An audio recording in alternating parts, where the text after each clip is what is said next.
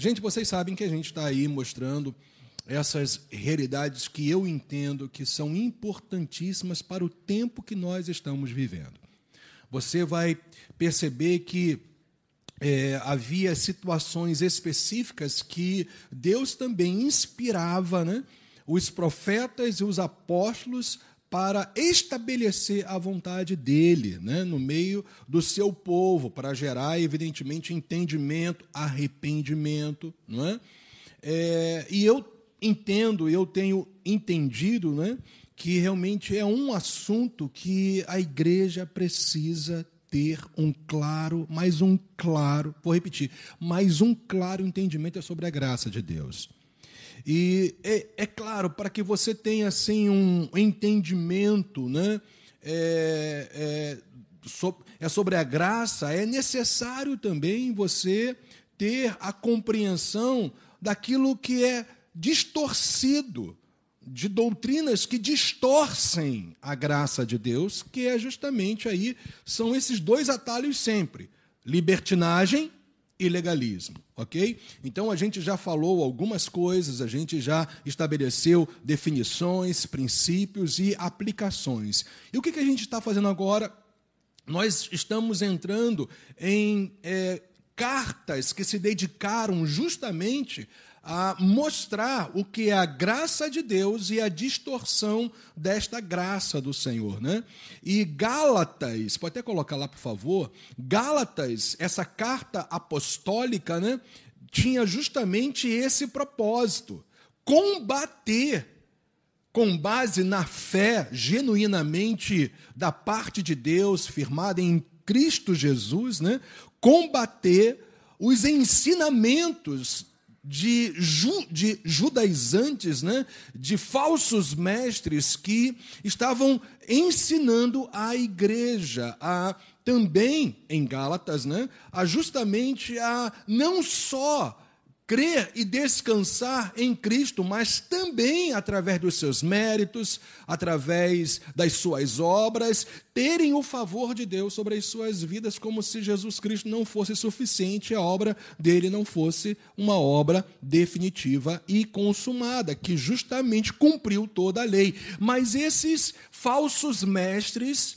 eles não entendendo a graça de Deus, eles estavam justamente mostrando que Jesus não era suficiente, era necessário também eles cumprirem, eles também realizarem obras da lei para poderem é, receber a bênção e até mesmo a salvação, como nós vamos ver hoje. Então, Paulo ele escreve esta carta para combater especificamente, exclusivamente, o legalismo. É bem verdade que nós vamos ver mais tarde, né, como que ele também vai falar em algum aspecto de uma realidade de pessoas que estavam transformando a graça de Deus em libertinagem, mas ele passa assim quase que pontualmente, porque o foco de Paulo é justamente combater o legalismo. Então a gente vai se dedicar a esta carta como nós vamos nos dedicar a 2 Pedro e a carta apostólica de Judas, o irmão humano, né, de Jesus Cristo. Vão ser duas cartas que nós vamos nos dedicar, porque são duas cartas que também focam a distorção da graça, é, é, conduzindo, através de ensinamentos falsos, distorcidos, o povo para a libertinagem. Então, por isso que é muito importante, como a gente já viu, você entender um propósito, ou o propósito de um livro da Bíblia, porque você passa a ter então um entendimento do todo.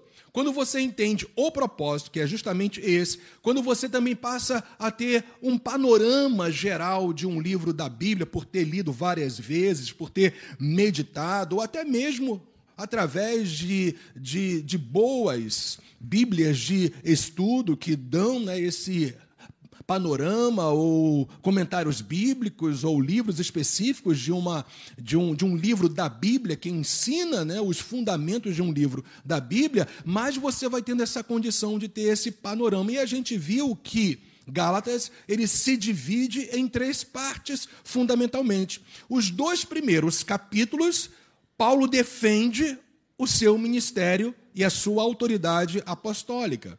Os capítulos é, 3 e 4, ele vai então fundamentar ainda mais o evangelho que ele pregava as doutrinas bíblicas fundamentadas na graça, que é totalmente a parte de méritos humanos. E os capítulos 5 e 6 são dedicados a mostrar que, com base nos ensinamentos apostólicos, e mais precisamente daquilo que ele ele ministrou, ensinou para, para as igrejas da Galácia, eles deveriam viver agora numa prática da fé, agradando a Deus com a sua vida, com as suas atitudes e com os seus comportamentos. Então, os dois últimos capítulos justamente focam na vida prática da fé, numa ética, numa conduta condizente com aquilo que a palavra de Deus diz. Ok? E a gente viu também que o tema central, que é algo importante você também ter um, um entendimento de um livro bíblico para que você entenda o todo,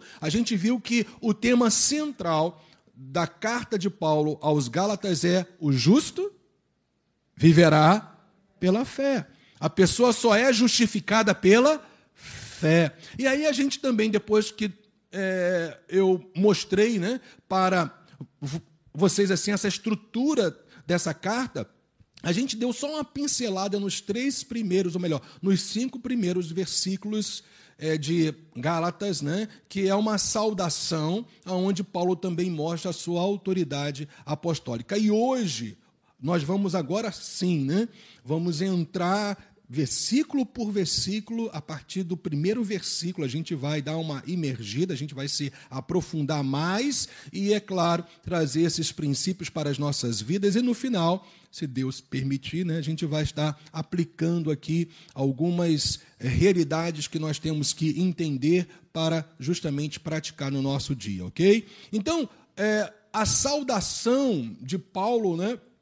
está justamente estabelecida aí, né, nos versículos de 1 a 5. Né? E, e, é claro, como já falei antes, que essa saudação dele ela é muito direta, ela é muito objetiva, ela é muito focada, diferente de todas as outras cartas apostólicas de Paulo. Sempre ele dá uma saudação mais longa, mais carinhosa, mais afetuosa para as igrejas, mas esta carta em particular, Paulo ele já vai entrando de sola, né? Ele fala e você vai perceber que a própria saudação dele está muito associado àquilo que ele estava totalmente assim é perplexo em relação às atitudes daquela igreja que ele fundou e que eles estavam se desviando do evangelho que ele havia pregado, na autoridade que ele tinha como apóstolo. Então ele, na verdade, já entra, vamos dizer assim, de sola, combatendo os falsos ensinos e mostrando o que é o evangelho de fato de Jesus Cristo. Então, só em cinco versículos do primeiro capítulo de Gálatas, tem uma breve saudação, mas o propósito é ele mostrar a autoridade apostólica dele. Nós vamos ver hoje por quê, de uma maneira mais assim contida, né? A gente vai ampliar o que a gente começou a falar, só pincelar na semana passada, e ainda nesses primeiros cinco versículos de Gálatas, ele também vai mostrar qual é o evangelho que salva. Qual é o evangelho que cura de fato? Qual é o evangelho que restaura a vida de alguém? Qual é o evangelho que manifesta a graça de Deus sobre as pessoas? Ok? Então vamos lá, gente. Olha só, Gálatas, capítulo 1, dos versículos 1 a 5 diz: Paulo, apóstolo, não da parte de pessoas nem por meio de homem algum, mas por Jesus Cristo e por Deus Pai, que o ressuscitou dos mortos. E todos os irmãos que estão comigo às igrejas da Galácia, para quem ele está escrevendo. Vocês vão se lembrar que eu já até falei, né, que essa está no plural as igrejas da Galácia, porque na verdade é, é, as igrejas elas estavam situadas numa região que justamente chamada Galácia e que compreendia mais ou menos umas dez cidades, mas nós vamos ver que Paulo ele escreve de maneira específica para quatro cidades aonde haviam igrejas espalhadas ali, igrejas que ele fundou, ok? Então os versículos 3 a 5 ainda diz assim: olha, que a graça e a paz estejam com vocês. Essa graça e paz é da parte de Deus, nosso Pai, e do Senhor Jesus Cristo, o qual entregou. Gente, isso aqui é evangelho puro. O qual entregou a si mesmo pelos nossos pecados, para nos livrar deste mundo perverso que está no maligno segundo a vontade de nosso Deus e Pai, a quem seja a glória para todo sempre. Amém. Então vamos lá, gente. Primeiramente, é importante você ter um claro entendimento sobre a palavra apóstolo. Era uma palavra comum nas, na, na, na época ou nos tempos bíblicos. Para vocês terem uma ideia, né? esse, esse termo apóstolo, né, ele começou com as embarcações, aonde havia um comércio e a, pessoa que era o responsável pelo navio era chamado de apóstolo. Por quê? Porque ele era uma pessoa enviada, que era dono de todos os produtos que seriam comercializados ou levados para uma outra região, até mesmo nação, e aquele apóstolo, ele foi enviado justamente pelo dono e debaixo da autoridade dele, porque o navio era dele, os bens era dele, ele simplesmente ele colocou alguém para estar à frente, que depois foi chamado de capitão. Mas ele, na verdade, era um apóstolo, era alguém que estava debaixo da autoridade de outro alguém. Depois, esse termo apóstolo, ele foi também dado aos mensageiros, as pessoas que entregavam as cartas de autoridades. Eles, as autoridades, falavam para que um mensageiro, né, ele fosse entregar então uma carta e aí, essa pessoa enviada também era chamada comumente de apóstolo. Olha que coisa interessante. Porque estava debaixo da autoridade de alguém que, deve, que queria entregar uma mensagem para outro alguém. O que, que Jesus Cristo faz? Ele pega esse termo comum e traz para as realidades do reino de Deus. Ele separa exatamente 12 apóstolos para que ele viesse então treinar, discipular e lhes dar autoridade para entregar a mensagem do reino para as outras pessoas, para curar os enfermos, para libertar os cativos, e assim então ele envia esses apóstolos, inclusive com autoridade específica, inspirados pelo Espírito Santo para fundamentar a fé cristã. Até que mais tarde, vocês vão entender um pouco mais hoje isso, Paulo também é chamado de apóstolo, é levantado como apóstolo no sentido de fundamentador da fé cristã. A gente vai aprender que, basicamente, em relação às realidades bíblicas, né, existem só dois tipos de apóstolos Ok? Fundamentalmente, os doze apóstolos do Cordeiro e mais o apóstolo Paulo. É o primeiro grupo. Não tem sucessão. Eles foram os únicos inspirados pelo Espírito Santo para fundamentar a fé da igreja do Senhor Jesus Cristo. E o outro grupo eram aqueles que eram enviados debaixo, inclusive, da autoridade dos próprios apóstolos, para implantarem igrejas, estabelecerem igrejas, pastorearem igrejas durante algum tempo e depois avançarem para outras regiões para continuar o avanço do reino de Deus. Hoje nós chamamos de missionários, mas nós poderíamos chamar essas pessoas de apóstolos.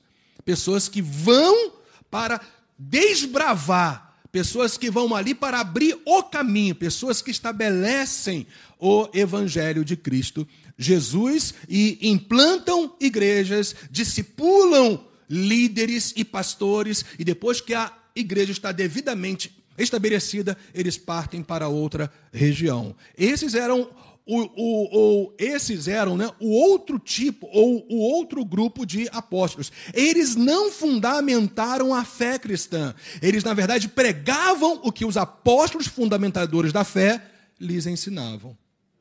Tá claro? Depois vocês vão entender ainda mais isso, mas é importante frisar exatamente isso. Os doze apóstolos de Jesus Cristo e Paulo foram escolhidos e treinados por Cristo para estabelecerem os fundamentos da fé da igreja do Senhor. Vocês, eu creio que vocês já estão começando a entender por que Paulo começa a sua carta falando Paulo, apóstolo. Em outras palavras, vocês estão recebendo falsos mestres que estão denegrindo, depreciando a minha autoridade apostólica falando, e é era o que estava acontecendo, que eu não tenho a mesma autoridade dos outros doze apóstolos. Lembrando que depois de Judas, Deus levantou outro que foi Matias, ok? Permanecendo ainda os doze apóstolos do Cordeiro. Paulo então foi um fora de época, e nós vamos ler esse texto hoje, que Deus levanta para ser o que, gente? O apóstolo dos gentios. O evangelho de Jesus Cristo chegou até nós de maneira focada, fundamentada por causa do ministério apostólico de Paulo. Então, enquanto os falsos mestres, para tentar trazer as pessoas para si, naquelas regiões ou naquela região da Galácia, para de alguma maneira eles então se infiltrarem nelas, eles estavam o quê? Depreciando o ministério e a autoridade apostólica de Paulo, falando para eles que ele não tinha a mesma autoridade dos, dos doze e que ele não tinha autoridade para ministrar esse evangelho da graça de Deus. Então, por isso que Paulo começa a sua carta justamente fundamentando isso. Paulo, apóstolo de Jesus Cristo.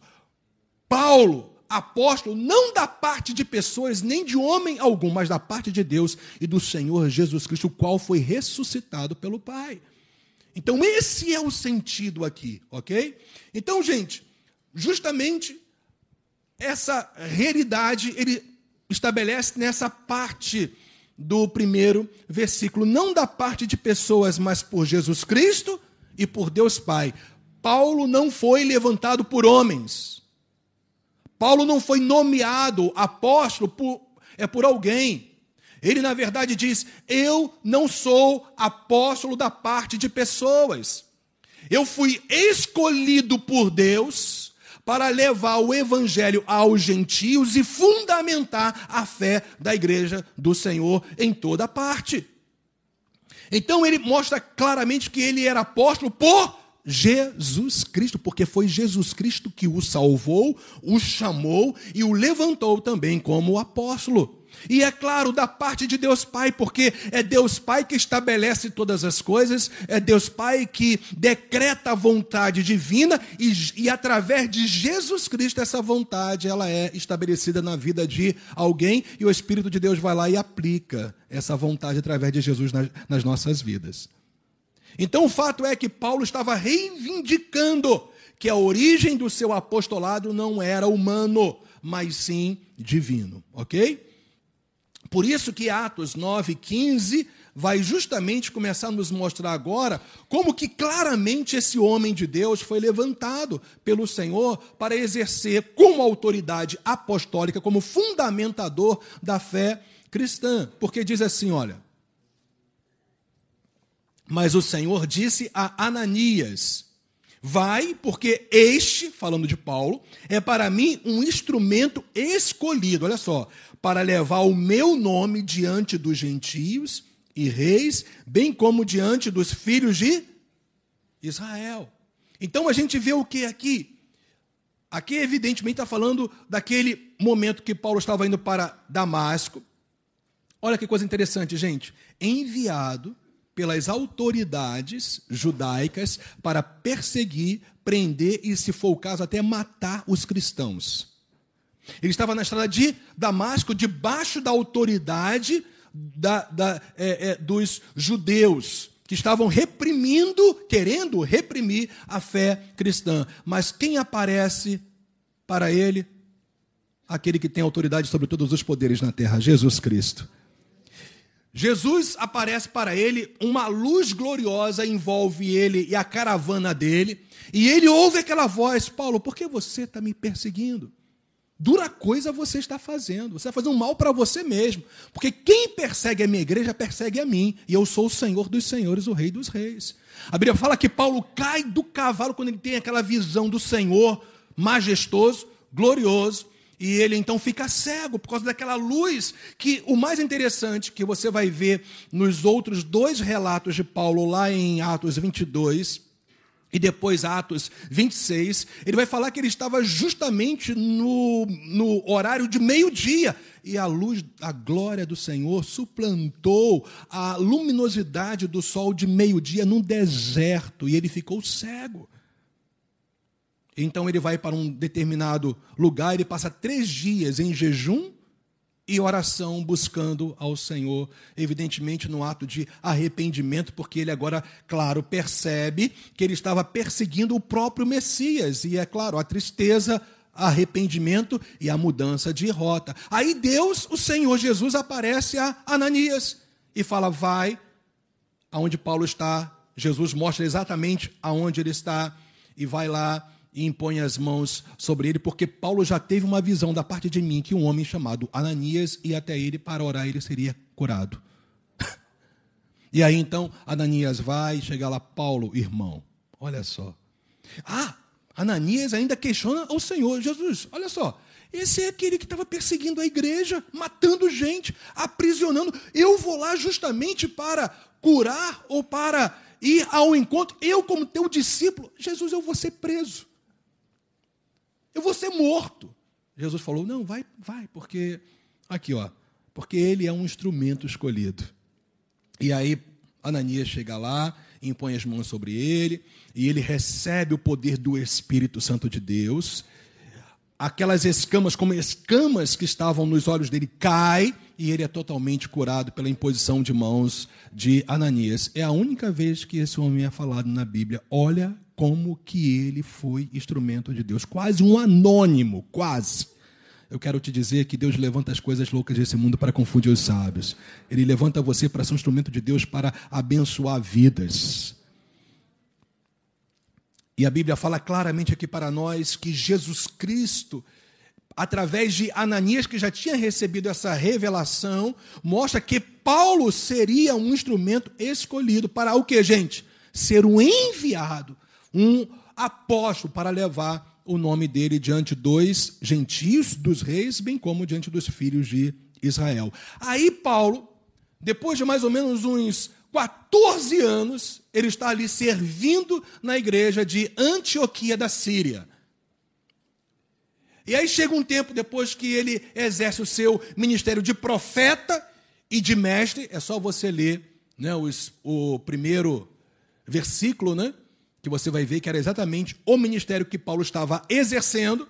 A Bíblia fala então que aquela igreja, enquanto eles estavam adorando o Senhor e jejuando, por isso que jejum é da nova aliança também, tá, gente? Ok? Isso aqui não é jejum bíblico, né? Ele não é algo restrito à velha aliança. É também algo que deve ser vivido por nós, o povo de Deus. A Bíblia chega a falar, Jesus diz: quando jejuardes, opa, quando não é se, é quando. Então o Senhor quer que você tenha tempos especiais de intensificar sua busca por Ele através do jejum.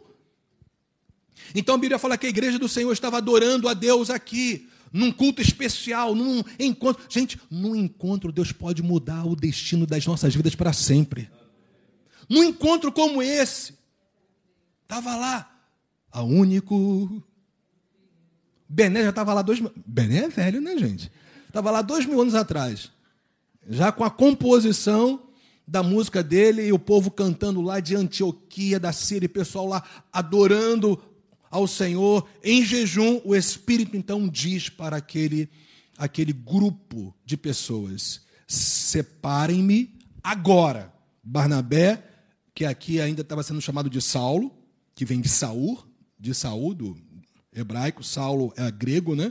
Ou seja, é, é, é, é o nome Saul em grego, Saulo. Barnabé e Saulo para a obra a que os tem o quê? Chamado. Qual era a obra que o Senhor tinha para Paulo ou Saulo e Barnabé? Barnabé e Saulo, que gente? Enviados pelo Espírito. A palavra enviados é da mesma raiz da palavra apóstolo aqui. Aquele que é enviado, debaixo da autoridade de quem? De pessoas, de homens. É o Espírito Santo que separa e é o Espírito Santo que envia Paulo e Barnabé, ou Barnabé e Saulo. Então a gente já vê aqui uma clara ou um claro entendimento sobre o, o ministério apostólico.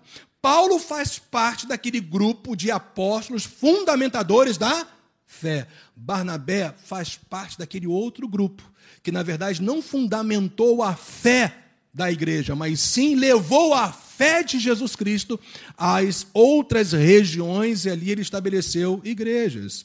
Então, essa é a clara diferença. Se você quer saber qual é a diferença de apóstolos que fundamentaram a fé, que só existiram 13, os 12 e mais Paulo, e aqueles que ainda existem hoje, como Barnabé, que implantam igrejas, que estabelecem igrejas, que, que, que, que é, expande o reino de Deus, que faz discípulos e que deixa pastores numa igreja local e continua avançando. Esse é o verdadeiro apóstolo nos nossos dias. Eles nunca vão fundamentar, nunca vão trazer uma outra revelação, porque a revelação do Senhor já foi fechada pelos profetas e pelos apóstolos. Está claro isso para vocês? Hoje em dia, as pessoas estão fazendo o seguinte: colocando os ministérios que o Senhor Jesus deu à igreja como hierarquia. Gente, os dons ministeriais não são hierarquia, são funções na igreja do Senhor Jesus Cristo. Aí alguém para se diferenciar dos pastores agora é apóstolo. O camarada tem uma igreja local, nunca saiu dela.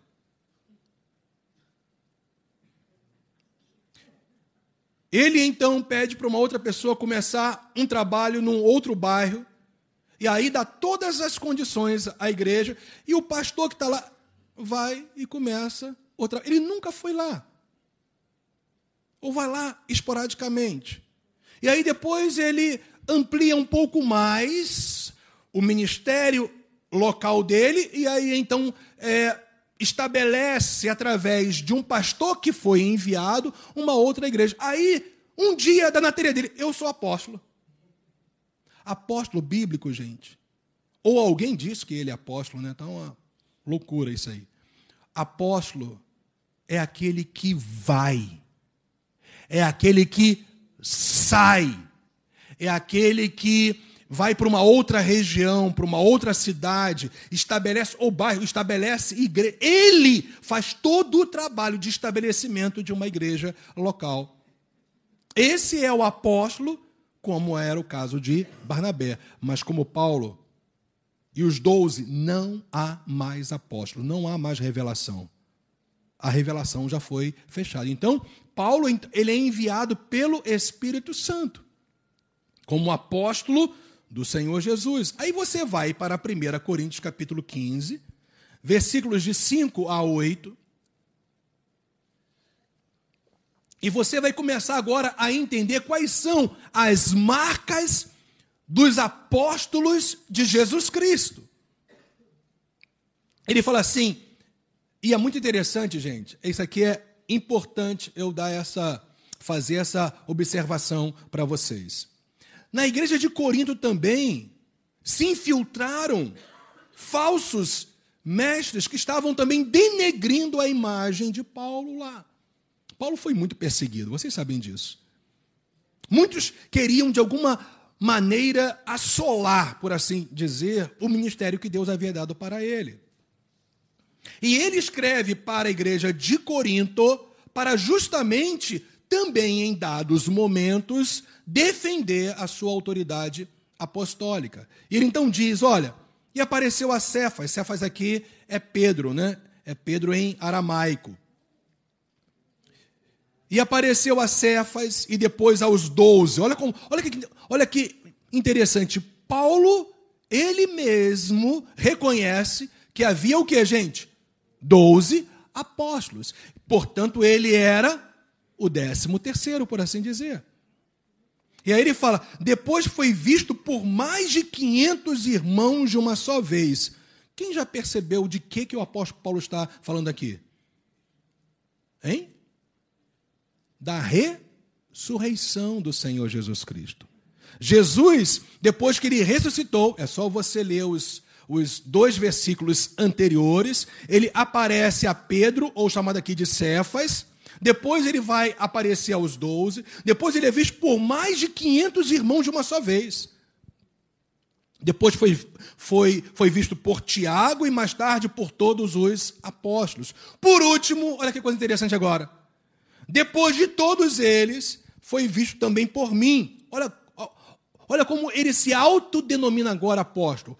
Como por um nascido fora de tempo. Em outras palavras, eu não fazia parte daquela turma, daquele primeiro grupo que foi levantado com o Senhor Jesus, que andou com Jesus, que viu os milagres de Jesus Cristo, que viu ele sendo crucificado e ressuscitado. Mas o Senhor quis me levantar como apóstolo. O que, que ele fez? Ele apareceu para mim. Como ressurreto dentre os mortos. Então aqui Paulo está o quê? Defendendo o seu ministério apostólico, porque Jesus também aparece para ele e, claro, o envia e o levanta como apóstolo. Ainda, gente, mais uma base bíblica para comprovação de que o ministério de Paulo realmente era autorizado pelo próprio Senhor, porque ele vai falar agora das credenciais do seu ministério pois as minhas credenciais de apóstolo foram apresentadas no meio de vocês. Quais eram essas credenciais? Com toda paciência, por sinais, prodígios e o quê? E maravilhas. Então, os apóstolos, eles exerciam a sua autoridade apostólica justamente evidenciando em seus ministérios sinais. Gente, aqui é só você ler Atos, é só você ler, inclusive, os evangelhos. E você vai ver claramente que os sinais, prodígios, maravilhas, não era algo esporádico, não, gente. Era todo dia tinha milagre. Todo dia tinha cego vendo, surdo ouvindo, espíritos de enfermidade saindo, paralíticos levantando, cancerosos ou, ou leprosos sendo curados, curas extraordinárias, milagres, maravilhas. Por quê? Porque as credenciais, os sinais dos ministérios apostólicos eram sinais, prodígios e maravilhas. Para quê, gente? Para evidenciar que eles estavam debaixo da autoridade do Senhor Jesus Cristo. É claro que se levantaram outros que realizaram milagres, e ainda, glórias ao Senhor, Jesus realiza milagres hoje. O nosso Senhor não mudou, aleluia. Mas, gente, você vai perceber que os apóstolos de Jesus Cristo, os doze mais Paulo, você vai perceber isso claramente em Atos. Eles tinham uma credencial especial que evidenciava os seus ministérios apostólicos através dos seus ensinos, mensagens, doutrinas totalmente centradas nas Escrituras, eles estabeleciam a fé cristã, mas também através deles haviam milagres, prodígios, sinais e maravilhas. Então, Paulo está falando aqui quais são as credenciais de um apóstolo. Então, gente, a gente pode partir para algo que a gente já falou, mas é importante a gente também enfatizar. Depois que Paulo então fala da autoridade apostólica dele, que não era de pessoas nem de homem algum, mas vinha da parte do Senhor é, Jesus Cristo e de Deus Pai, que o ressuscitou dentre os mortos, aí então ele fala que ele está escrevendo essa carta às igrejas da Galácia. Provavelmente tudo indica isso que esta carta foi endereçada às igrejas fundadas por Paulo em Antioquia, não da Síria, lá de Atos 13, 1, mas da Antioquia da Pisídia, que era da região da Galácia, como também Icônio, Listra e Derbe. Foram as quatro igrejas que ele fundou, que ele implantou na região da Galácia. Por isso que ele escreve às igrejas da Galácia. Pode ter, evidentemente, até outras igrejas de outras regiões aí, mas em termos bíblicos, isso fica claro que foram provavelmente essas quatro. E aí se tornou uma carta circular. E aí foram feitos vários manuscritos, muitos manuscritos, e enviados também, é claro, para outras igrejas, e ela chegou até nós. Porque no final era o Espírito de Deus que estava administrando tudo, gente. Até que a revelação né, da nova aliança se fechasse através do apóstolo João lá em Apocalipse. Você vai ver essa, essas igrejas fundadas por, por Paulo lá em Atos 13 e também Atos 14. E ele ainda acrescenta que a graça e a paz estejam com vocês. Eu estou nos cinco primeiros versículos de Paulo, onde tem a saudação dele, mostrando a autoridade apostólica dele e o evangelho que ele pregava. E aí tem evangelho puro. Ele vai falar que a graça e a paz estejam com vocês. Gente, um dos aspectos fundamentais da salvação é paz. É shalom, gente. E essa paz aqui se refere paz com Deus, paz com as pessoas, pacificadores, ó, Jesus falou que os pacificadores vão ser chamados filhos de Deus, hein? Mas por que eu posso ser pacificador? Porque eu posso ser uma pessoa de paz e não de confusão, de briga, gritaria. Hein? Porque eu estou em paz com Deus. Eu não estou mais debaixo da ira de Deus, pelo contrário, eu estou debaixo da bênção, do favor dele. Deus não é meu inimigo, Deus agora é meu amigo. Eu sou filho dele. E por isso eu tenho a condição de viver em paz com as pessoas, mesmo que elas me façam algum mal, eu oro por ela. Se ela me amaldiçoar, eu abençoo. Se ela me perseguir, eu oro por ela. Por quê? Porque a paz que excede a todo entendimento, também está no meu interior. Eu tenho paz com a pessoa de Deus, porque eu estou reconciliado com Ele, mas eu também tenho a paz de Deus dentro de mim. Por isso que eu posso ter paz com as pessoas. Paulo está falando sobre isso, gente. Aí é evangelho puro.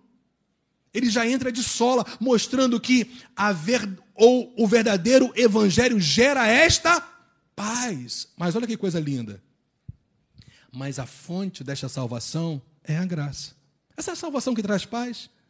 Por isso que graça e paz. Porque é claro que a paz sempre será firmada na graça disponibilizada de Deus. Só a paz porque antes a graça, gente. Isso é evangelho puro. Graça e paz mostra just, é, justamente o que nós temos e por que nós temos, a causa daquilo que nós temos. Porque a fonte desta salvação que gera essa paz com Deus, que nos dá a capacidade de, ter paz com as pessoas e que gera uma paz que excede todo o entendimento no nosso interior, ela é gerada pela graça de Deus. E não através de um sistema legalista que está baseado nos méritos humanos. Eu não recebi a paz com Deus, eu não tenho a capacidade de ter paz com todos, eu não tenho uma paz que excede a todo entendimento através das minhas obras, dos meus esforços humanos, dos meus méritos pessoais ou da minha justiça própria. Eu tenho tudo isso porque Deus me favoreceu em Cristo Jesus. É isso que Paulo está falando aí. Gente, quando você compreende isso, você flui na sua fé vitoriosa em Cristo Jesus. A tua vida cristã muda. Você agora não vive mais de tentativas, você vive de decisão. Aleluia. Eu não estou tentando, eu ouço demais isso. Pera, pastor, eu estou tentando. Você não tem que tentar, você tem que decidir. Porque já foi disponibilizado graça para você, para você viver todas as realidades maravilhosas que o Senhor já programou, destinou, determinou e decretou para a sua vida. Aleluia. Dá para ficar animado não, né, gente? Não dá não, né? Isso aí é muito Que que é isso? E aí ele vai falar o motivo pelo qual, ou o fundamento pelo qual a graça chega até nós e nos dá essa paz extraordinária, esse shalom extraordinário. Porque ele vai dizer agora, o qual entregou a si mesmo pelos nossos pecados. Então, Paulo está mostrando aqui para nós que o perdão dos pecados é somente através do sacrifício de Jesus Cristo. E não pelos méritos humanos ou pela justiça própria. Gente, Paulo está o tempo todo, em cinco versículos somente, numa saudação, defendendo o seu ministério apostólico, mostrando o evangelho que ele pregava, tudo aquilo que ele vai desenvolver nos outros seis capítulos de Gálatas. Tudo, está tudo aqui. É um zip. Ele compactou o que ele iria desenvolver em toda a carta em cinco versículos. E esse era o evangelho que Paulo pregava. Vocês não são resgatados, vocês não são libertos, vocês não são redimidos, vocês não são perdoados por aquilo que vocês fazem, pelas suas obras. Tudo que Deus, Ele graciosamente libera para vocês é porque Jesus entregou-se a si mesmo. Ninguém colocou Jesus naquela cruz, Ele não foi contra a vontade dele. Jesus não foi um mártir, Jesus foi o Rei dos Reis, o Deus Todo-Poderoso, que se encarnou e voluntariamente se entregou por mim e por você. Por isso nós temos graça só por causa dele. Não tem nada a ver com você. Nada a ver. Depois que você é salvo, perdoado, redimido, liberto, você então entra num processo contínuo agora de se posicionar em fé para então experimentar o que Deus já disponibilizou. Mas Jonas grava esse texto bíblico. Jonas capítulo 2, versículo 9 diz: A salvação vem do Senhor. Não tem nada a ver com seus méritos, com aquilo que você faz. Tem a ver com aquilo que Deus é e fez por você através de Jesus Cristo. Deus concede a graça e a minha fé se apropria de tudo que Ele me deu em Cristo. Está pegando isso não?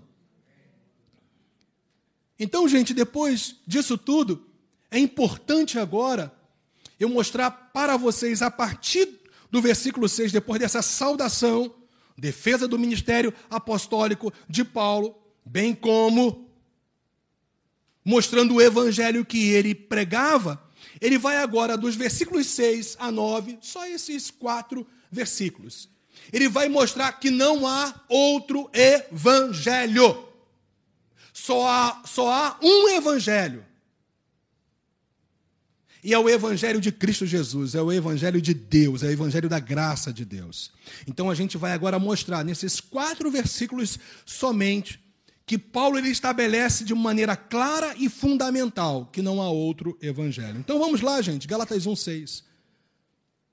Vocês ainda estão aqui? Aleluia, glória a Deus, aleluia. Então Gálatas 1,6 diz: Eu vou fazer o seguinte, eu vou ler os quatro versículos e depois então a gente vai pontuando um a um. Diz assim: olha, estou muito surpreso em ver que vocês. Tira aí daí, por favor, coloca lá no, no nosso tema. Não há. Isso, obrigado. Estou muito surpreso. Está lá em Gálatas 1, 6.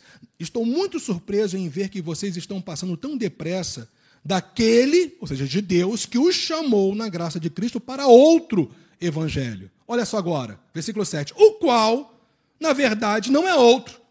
Eu vou explicar por que ele falou isso. Porém, há alguns que estão perturbando vocês e querem perverter o evangelho de Cristo. O versículo 8 ainda fala: Mas ainda que nós, ou mesmo um anjo vindo do céu, pregue a vocês um evangelho diferente daquele que temos pregado, que esse seja anátema, maldito. Light, né, gente? Mamãozinho com açúcar, não é aqui a palavra de Paulo? E finalmente, versículo 9. Como já dissemos, ele vai repetir a mesma coisa, gente. É para enfatizar. E agora repito: se alguém está pregando a vocês um evangelho diferente daquele que já receberam, que esse seja anátema. Então, voltando para lá, versículo 6 que a gente já leu. É importante a gente agora mostrar isso. Estou muito surpreso em ver que vocês estão passando tão depressa daquele que os chamou na graça de Cristo para outro evangelho. Vamos dar uma dissecada nele. Passando aqui, gente, tem a ideia de, na palavra grega, de alguém desertar do seu serviço militar. Ser um desertor. Então, ele está falando exatamente isso aqui para nós. Olha, estou muito surpreso em que vocês estão desertando Deus, a graça de Deus, para agora se firmar em outro evangelho que na verdade não é outro. É isso que ele está falando aqui. Vocês estão abandonando. Olha só. Ele vai falar daquele, ou seja, vocês estão se desertando daquele que os chamou na graça de Cristo Jesus. Então, ele está mostrando o seguinte: os cristãos gálatas estavam de modo voluntário, deliberado, vontade própria, desertando da graça ou abandonando o próprio Deus, está vendo? Daquele. Daquele aí é Deus, daquele que os chamou, é Deus. Para seguir o legalismo ensinado pelos falsos mestres. Então, simplesmente, Paulo está falando: se vocês seguirem esses falsos ensinamentos, que através da sua justiça própria, pelas suas obras, vocês serão salvos, abençoados, fav é, favorecidos, vocês estão abandonando a Deus, não só o que ele faz, ele mesmo, porque a gente não tem como separar Deus da sua graça. É uma coisa só. Se você passa a viver outra coisa que não é a graça genuinamente bíblica, você está abandonando Deus. A coisa é séria, não é? Quando, é quando nós chegarmos no capítulo 5, você vai ver isso de maneira muito mais clara. Então, gente, Atos 15, 1 resume o que esses judaizantes pregavam, o que esses judeus legalistas pregavam.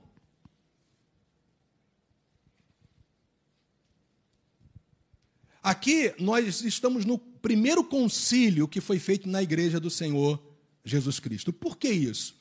Esses judaizantes estavam indo nas igrejas dos gentios e pregando isso aí.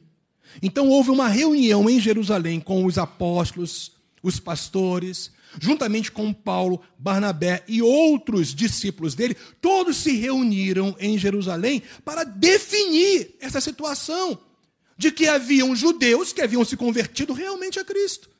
Mas estavam falando que era necessário para eles serem salvos não só, não só, só crer em Cristo, mas também se circuncidarem, cumprindo o rito da lei de Moisés, enquanto Jesus já havia cumprido tudo na cruz. Então aqui está o resumão daquilo que eles pregavam. Alguns indivíduos que foram da Judéia para Antioquia ensinavam aos irmãos no caso, os gentios. Se vocês não forem circuncidados, segundo o costume de Moisés, leiam comigo, por favor.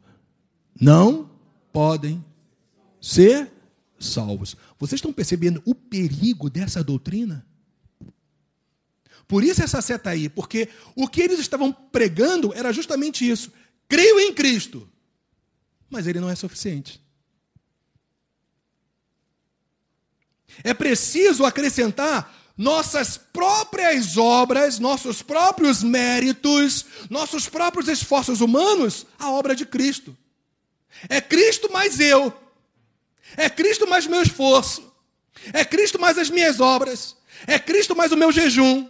É Cristo mais o meu dízimo, é Cristo mais a minha oferta, é Cristo mais o meu, a minha obediência. Jesus não é suficiente. Eu preciso fazer alguma coisa para ser salvo. Eu estou aqui pelo Espírito Santo para dizer para vocês que Jesus Cristo é suficiente ele basta. Porque quando você coloca toda a sua fé em Cristo, você jejua, você dizima, você oferta, você obedece, você vive de acordo com os padrões bíblicos, não para ser salvo, mas porque você já foi salvo. Pegou isso? Mas esses judaizantes estavam falando: não, vocês precisam fazer essas coisas para serem o quê? Porque Jesus, a gente crê nele, gente. A gente está aqui para dizer para vocês que Paulo não tem essa autoridade não para ensinar essa graça não que ele está falando.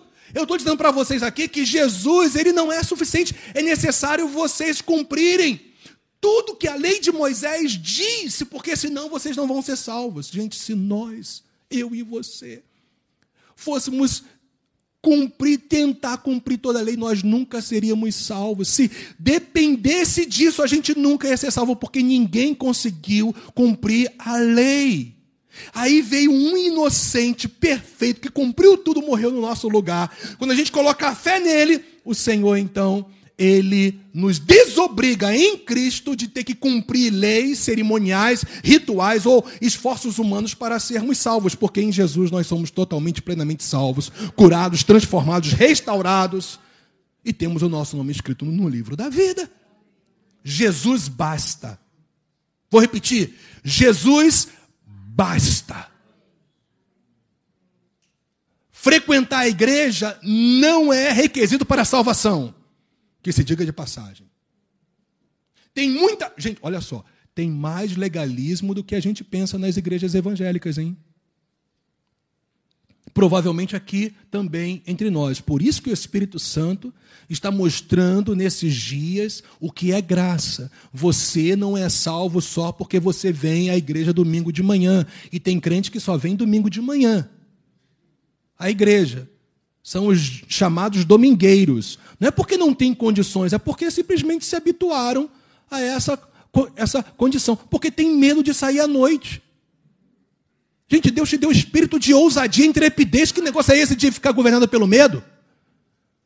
Não, pastor, é porque eu gosto de de manhã, tá clarinho. Eu cumpri a minha obrigação religiosa. Eu vou para o céu, pastor, porque eu estou na igreja todo domingo de manhã. Gente, você não é salvo porque você frequenta uma igreja, porque você ouve uma mensagem, porque você entrega o seu dízimo, a sua oferta e você canta uns louvores a Deus. Você é salvo se você colocou de fato a sua fé unicamente e somente em Jesus Cristo. E tudo que você faz, inclusive frequentar uma igreja, é para você edificar a sua fé juntamente com todos aqueles que professam a fé no Senhor, para que você pratique a fé que você já recebeu. Está percebendo isso? Cuidado, hein? Deus está levantando uma igreja totalmente comprometida com Ele nesses últimos dias firmado na graça dele. Uma igreja que obedece, uma igreja que se santifica, uma igreja despertada, uma igreja que se separa, uma igreja que se consagra, uma igreja que não quer o pecado, que não quer o mundo, que não quer viver no sistema do mundo, mas uma igreja que se firma em fazer tudo isso na graça, não nos seus próprios esforços, porque o teu esforço não te ajudará, mas o teu ajudador vai te ajudar dia após dia, que é o Senhor da glória. Creio em Cristo. Legal, bacana demais. Que bom. Mas ele não é suficiente para você. É preciso você acrescentar obras para você ser salvo. Aí o, o, apóstolo Paulo vem, e justamente depois que ele discorre sobre isso, ele vai, ó, é graça de Cristo na veia. Por quê? Porque o gracioso e soberano ato de misericórdia da parte de Deus em conceder a salvação por meio da morte e ressurreição de Cristo totalmente à parte de qualquer obra ou mérito humano, está na graça de Cristo, gente. Amém? Isso é graça. A graça de Cristo é o gracioso e soberano ato de misericórdia da parte de Deus em conceder a salvação, o milagre para a sua vida, a restauração para a sua vida, o fortalecimento para a sua vida, a renovação que você precisa dia após dia, o consolo do Espírito Santo, a presença do Espírito de Deus em você. Tudo isso é por meio da morte e ressurreição de Cristo Jesus. Nós fomos sarados pelas pisaduras, não pelas nossas machucaduras. Pastor, eu sei que eu vou ser curado. Por que, meu irmão? Que benção. Pastor, eu rezei dez Ave Marias hoje. Agora sim. Pastor, eu coloquei o meu joelho, não só no chão, eu coloquei uns milhinhos ali para doer. Eu ainda subi no monte, hein? Fiz um sacrifício. Ainda levei uma mochila pesada para mostrar para o Senhor que eu estou fazendo o meu melhor. Agora sim eu receberei a bênção, a vitória, porque eu estou fazendo o meu melhor. Você não recebe nada da parte de Deus por causa daquilo que você faz, é por aquilo que Jesus Cristo já fez, a morte e a ressurreição dele. É assim que você é salvo, é assim que você é curado, é assim que você é levantado, meu irmão, dentre as cinzas ou no meio das cinzas do muturo, do monte das cinzas. e se torna essa pessoa vibrante, fervorosa, cheia do Espírito Santo, caminhando até o fim na fé no Senhor Jesus. E aí o apóstolo Paulo vai para o versículo 7. Ele acaba falando do, da graça de Cristo, do evangelho da graça de Cristo. E aí ele vem e fala, o qual, se referindo ao evangelho, na verdade, não é outro Porém, há alguns que estão perturbando vocês e querem perverter o Evangelho de Cristo. O que, que Paulo estava querendo dizer aqui, gente? É quando ele diz o qual, na verdade, não é outro, ele está falando assim: olha, os ensinamentos dos judaizantes eram tão opostos e diferentes do Evangelho de Cristo que, na verdade, não é evangelho nenhum. Realmente, não é outro evangelho, mas é a perversão e a deturpação desse mesmo evangelho. Não é evangelho. Gente, o que está fora do evangelho de Cristo é perversão, é deturpação, é está oposto à vontade do Senhor, então não é outro evangelho, simplesmente é algo totalmente diferente ao que o termo quer dizer aí para nós, ao que essa frase quer mostrar para nós. Esse outro, esse termo outro aí vem de rétero, que nós falamos hétero, né? Algo totalmente diferente. Eu sou homem, aleluia, e Adriana é a mulher. E Deus estabeleceu o casamento entre o macho e a fêmea, entre marido e mulher, entre homem e mulher. Não há casamento em Alos, você vai ver já. O que Paulo está falando ali é que não há casamento entre um evangelho supostamente diferente daquele evangelho. Ele está falando que é outro totalmente diferente.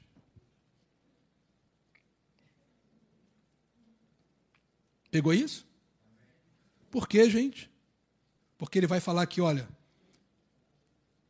que esse evangelho de Cristo são as boas novas de salvação somente pela graça e somente pela fé em Cristo, isso já está sedimentado no nosso coração.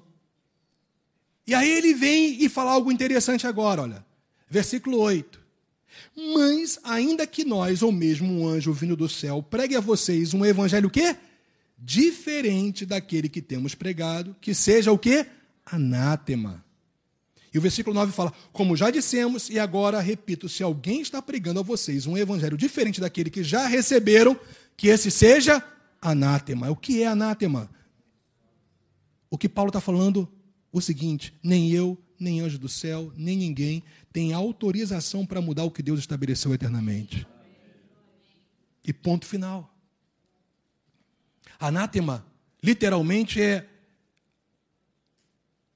alguém que está debaixo de maldição, separado total, gente, anátema é esse, alguém totalmente separado de Deus, banido da sua presença, debaixo do seu juízo eterno. Alguém quer ficar assim nessa condição de anátema? Porque essa é a verdade. Aqueles que pregam e aqueles que acatam está debaixo de anátema. Ah, gente, eu só quero o evangelho de Jesus Cristo. Eu não quero outro evangelho, não. Que na verdade não é outro. Esse não é outro já é a palavra alos. O primeiro outro é rétero. E o segundo outro é alos. Alos você vai se lembrar que foi a mesma palavra que Jesus se utilizou para se referir à pessoa do Espírito Santo. Quando vier o outro consolador, aquele que é da mesma espécie, da mesma natureza do que eu, esse vos ensinará todas as coisas. Então, quando Paulo ele, ele, ele, ele, ele fala assim, olha, aqui no versículo 7, né? O qual, na verdade, não é outro, aqui ele está se referindo no versículo 7, esse outro aqui, ao verdadeiro, ao único evangelho de Jesus, que é da espécie divina. Quando ele fala antes para nós, né? que havia algumas pessoas que estavam querendo pregar um outro tipo de ministério, já falando de hétero, quando ele fala do segundo outro, ele está se referindo é, justamente que há um só evangelho. É o, é o evangelho que vem da parte de Deus, que vem da parte de Cristo. que é um trocadilho, gente, ali que é um trocadilho de palavras, é, justamente para mostrar que não há outro evangelho, só há um evangelho. E aqueles que pregam, ensinam, proclamam esse evangelho deturpado, que não é outro, não é nem evangelho, essa pessoa está debaixo de anátema. E as pessoas que seguem também estarão. Então, olha só, Apocalipse, para finalizar. Palavra light da nova aliança para a gente. Coisa linda. Pra, uma, uma mãozinha com açúcar hoje para você ir para casa. Ah, que mensagem boa. Ah, mensagem maravilhosa. Como pastor é bonzinho. Pastor só prega coisas assim, ah, tão, tão gostosas para a gente ouvir aqui nos meus ouvidinhos.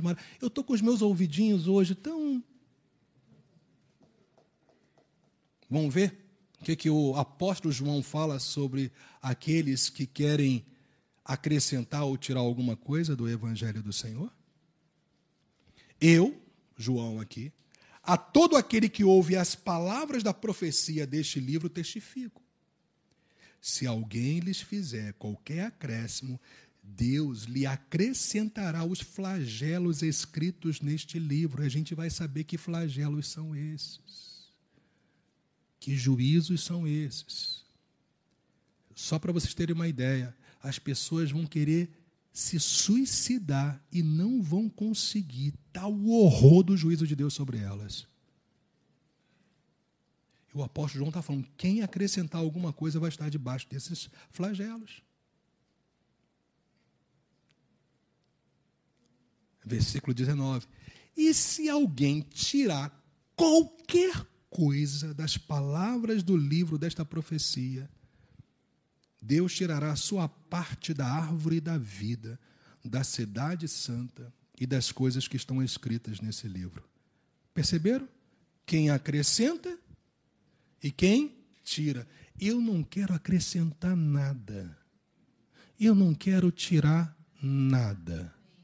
Eu só quero viver o que está escrito, experimentar o que está escrito. Tem gente que vem aí se falando um profeta com uma nova revelação. Eu não quero nova revelação, eu só quero o que já está revelado.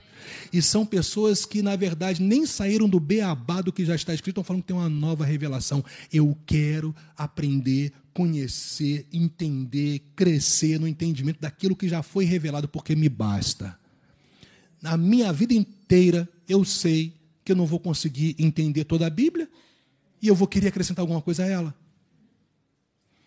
Então, gente, eu queria concluir com cinco aplicações que são autoexplicativas e realmente não necessitam de nenhum tipo de ensinamento ou explanação.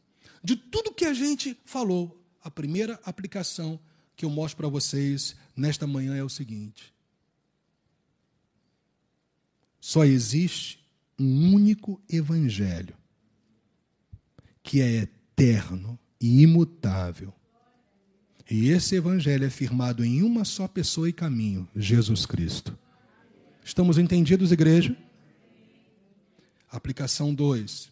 Este evangelho eterno, imutável, firmado em Cristo Jesus, está absoluta e totalmente de acordo com todas as escrituras do Antigo Testamento. Por isso que você tem que ler o Novo e o Velho Testamento. Mas o Novo Testamento no farol do Novo olhando o velho, mas com base no que já foi consumado em Cristo. Tá certo?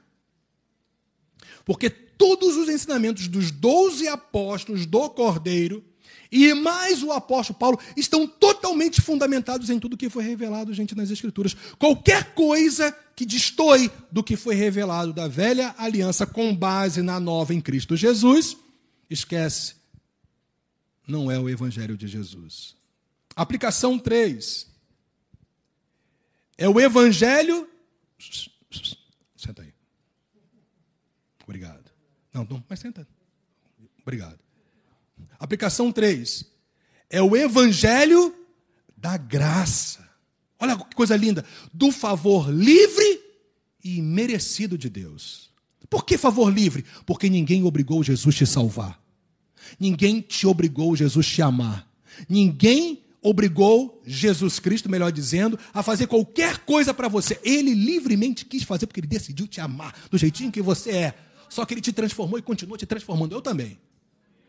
Ele te aceitou do jeitinho que você é, mas não está deixando você do jeitinho que você é, não. Você precisa de transformação. Eu também.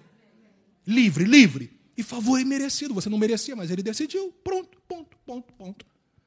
Esse é o Evangelho de Deus. Aplicação 4. O Evangelho verdadeiro é o Evangelho dos apóstolos, gente, de Jesus Cristo, que pregaram, ensinaram e escreveram, inspirados pelo Espírito. Não aceite nenhum tipo de ensinamento fora das doutrinas apostólicas, gente.